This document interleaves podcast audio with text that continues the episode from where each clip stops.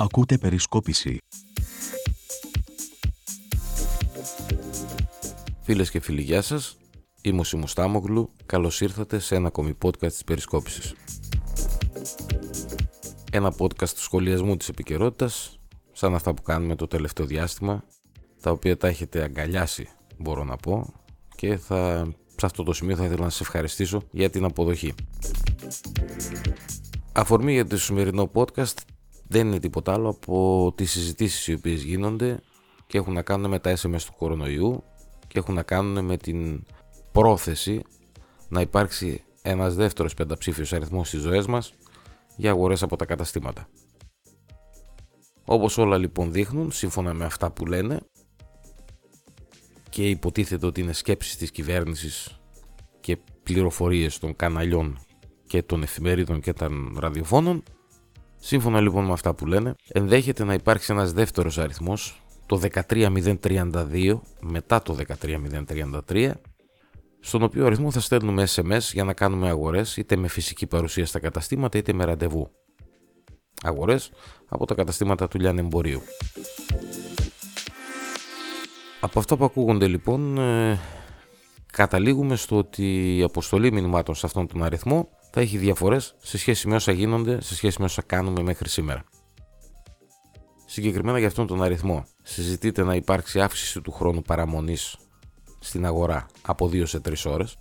Συζητείται η υιοθέτηση ενός συστήματος κόφτη ώστε ο χρήστης να μπορεί να στείλει μήνυμα μόνο μία φορά το 24ωρο και στο σημείο αυτό μπαίνουν και άλλα μέσα άλλες καταστάσεις όπως ας πούμε τα προσωπικά δεδομένα ενός εκάστου εξημών που στέλνει μήνυμα όπως επίσης και συζητείται αυτός ο αριθμός να έχει να κάνει αποκλειστικά και μόνο με καταστήματα συγκεκριμένα, δηλαδή για παράδειγμα καταστήματα που πουλάνε είδη ένδυσης ή που πουλάνε είδη υπόδεσης. Όλα αυτά μαζί, αν τα μαζέψουμε και αν επιβεβαιωθούν, τότε σημαίνει ότι το 2 που στέλνουμε τη στιγμή αυτή στο 13033 θα ισχύει μόνο όταν θέλουμε να πάμε σε καταστήματα ειδών διατροφής, σούπερ μάρκετ, σε φούρνους, σε ζαχαροπλαστεία, σε τέτοια πράγματα. Όλη όμως αυτή η ιστορία ανοίγει μια δεύτερη συζήτηση. Και η συζήτηση αυτή έχει να κάνει με την όλη κατάσταση όπως είναι διαμορφωμένη τώρα. Γιατί δεν συζητάμε το πιο απλό πράγμα. Δεν συζητάμε βλέποντας αριθμούς που καθημερινά ανακοινώνονται και έχουν σχέση με τα κρούσματα, αλλά και βλέποντας τους αριθμούς που έχουν να κάνουν με τις διαθέσιμες κλίνες στα νοσοκομεία, δεν συζητάμε κατά πόσο αποδίδει αυτό το σύστημα. Όπως επίσης δεν αναρωτιόμαστε κιόλα σε πόσες τελικά χώρες αυτού του πλανήτη αυτό το σύστημα το οποίο η πλειοψηφία των ανθρώπων, των λογικά σκεπτόμενων ανθρώπων το θεωρεί ηλίθιο σύστημα σε πόσες χώρες και σε ποιες χώρες του πλανήτη χρησιμοποιείται αυτό το οποίο, ξαναλέω και πάλι, αποδεδειγμένα δεν αποδίδει τα αναμενόμενα. Το θέμα του lockdown είναι κάτι το οποίο είναι εξαιρετικά λεπτό γιατί εμπλέκονται πολλά πράγματα μέσα, από γιατρούς και λοιμοξιολόγους μέχρι πολιτικούς και οικονομολόγους. Και ένα κλασικό παράδειγμα παραλογισμού του lockdown το οποίο στην Ελλάδα εφαρμόζεται ήταν αυτό το οποίο έδειχναν τα κανάλια της προάλλες. Σε έναν δρόμο, κάπου στη Θεσσαλονίκη, υπάρχει ένα πεζοδρόμιο που ανήκει σε ένα δήμο που είναι σε σκληρό lockdown. Και το ακριβώς απέναντι πεζοδρόμιο του ίδιου δρόμου ανήκει σε έναν Δήμο που είναι σε ένα απλό lockdown. Συγκεκριμένα από μια μεριά υπάρχει ο Δήμος Παύλου Μελά, όπου τα μαγαζιά είναι ανοιχτά μέχρι τις 8-9, εκεί είμαστε στο απλό lockdown, ενώ από την απέναντι μεριά του δρόμου ακριβώς υπάρχει ο Δήμος Ευόσμου Κορδελιού, που τα μαγαζιά τα κλειστά τελείως. Γιατί είναι σε σκληρό lockdown ο Δήμος. Δηλαδή κατάσταση στην οποία να παίρνεις φόρα και να χτυπάς το κεφάλι σου στον τοίχο. Οπότε λοιπόν θα πρέπει πριν να ξεκινήσουμε, άποψη δική μου και πολλών άλλων, θα πρέπει πριν να ξεκινήσουμε να μιλάμε για νέα πενταψήφια νούμερα, τα οποία φυσικά τα παρουσιάζουμε και σαν ε, πρόοδο, σαν εξέλιξη στο όλο θέμα.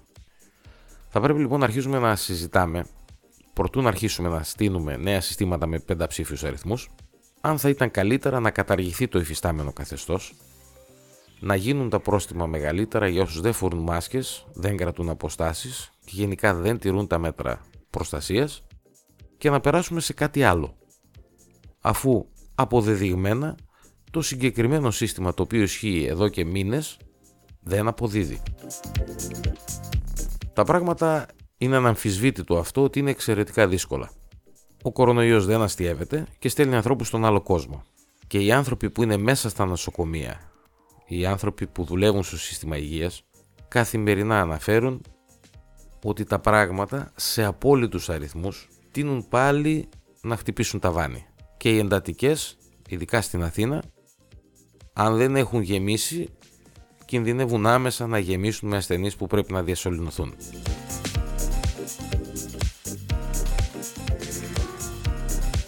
Μετά από 12 μήνες καραντίνας, είτε η καραντίνα ήταν χαλαρή, είτε ήταν αυστηρή, είτε ήταν κάτι ενδιάμεσο, ή μετά από αυτήν την υιοθέτηση και τη δοκιμή του συστήματος ακορντεών, τους αρέσει να το λένε έτσι. Βασικά τελευταία ε, σε αυτή τη χώρα μας αρέσει να δίνουν ονόματα σε οτιδήποτε.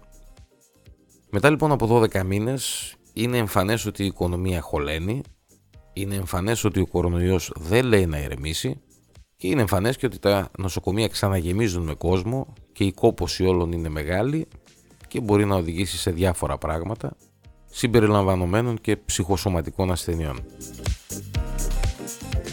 Πλέον το βασικό ερώτημα δεν πρέπει να είναι αν θα χρειαστούμε έναν δεύτερο ή έναν τρίτο ή έναν πέμπτο πενταψήφιο αριθμό ο οποίος θα παίζει το ρόλο του ε, αποδεικτικού άδειας για να κυκλοφορήσουμε. Πλέον είμαστε στη φάση που θα πρέπει να αναρωτηθούμε τι προτιμούμε. Αν προτιμούμε κάποιον ο οποίος παραδέχεται ότι απέτυχε αλλά κάνει προσπάθειες να διορθώσει την αποτυχία του ή αν προτιμούμε κάποιον ο οποίος θεωρεί ότι όλα πάνε καλά και επιμένει σε αποτυχημένες και άκρως αμφιλεγόμενες συνταγές και μεθόδους. Αυτό το οποίο πρέπει να επισημάνουμε είναι κάτι πολύ σημαντικό για εμένα. Ότι όταν δεν έχεις επαφή με την πραγματικότητα και με την καθημερινότητα, δεν είναι δυνατόν να λαμβάνεις μέτρα που αφορούν την πραγματικότητα και την καθημερινότητα αν αυτοί που είναι στα κέντρα λήψης των αποφάσεων δυσκολεύονται, ας βγουν και ας ρωτήσουν, ας κάνουν μια δημοσκόπηση και ας μην τη βγάλουν και στην δημοσιότητα. Α την κρατήσουν για να τη μελετήσουν. Γιατί στο τέλος, η κόπωση και η αγανάκτηση δεν φέρνουν τα αποτελέσματα που θέλουμε και κυρίως μπορούν να φέρουν μέχρι και κοινωνικές εκρήξεις. Είναι σημαντικό αυτό, θα πρέπει να το δουν και αν αυτό απαιτείται, να προχωρήσουν σε έναν επανασχεδιασμό των πραγμάτων αλλά από μηδενική βάση. Αυτά και για σήμερα. Να σας ευχαριστήσω για μία ακόμη φορά που ήμασταν μαζί. Μέχρι την επόμενη φορά να είστε όλοι καλά.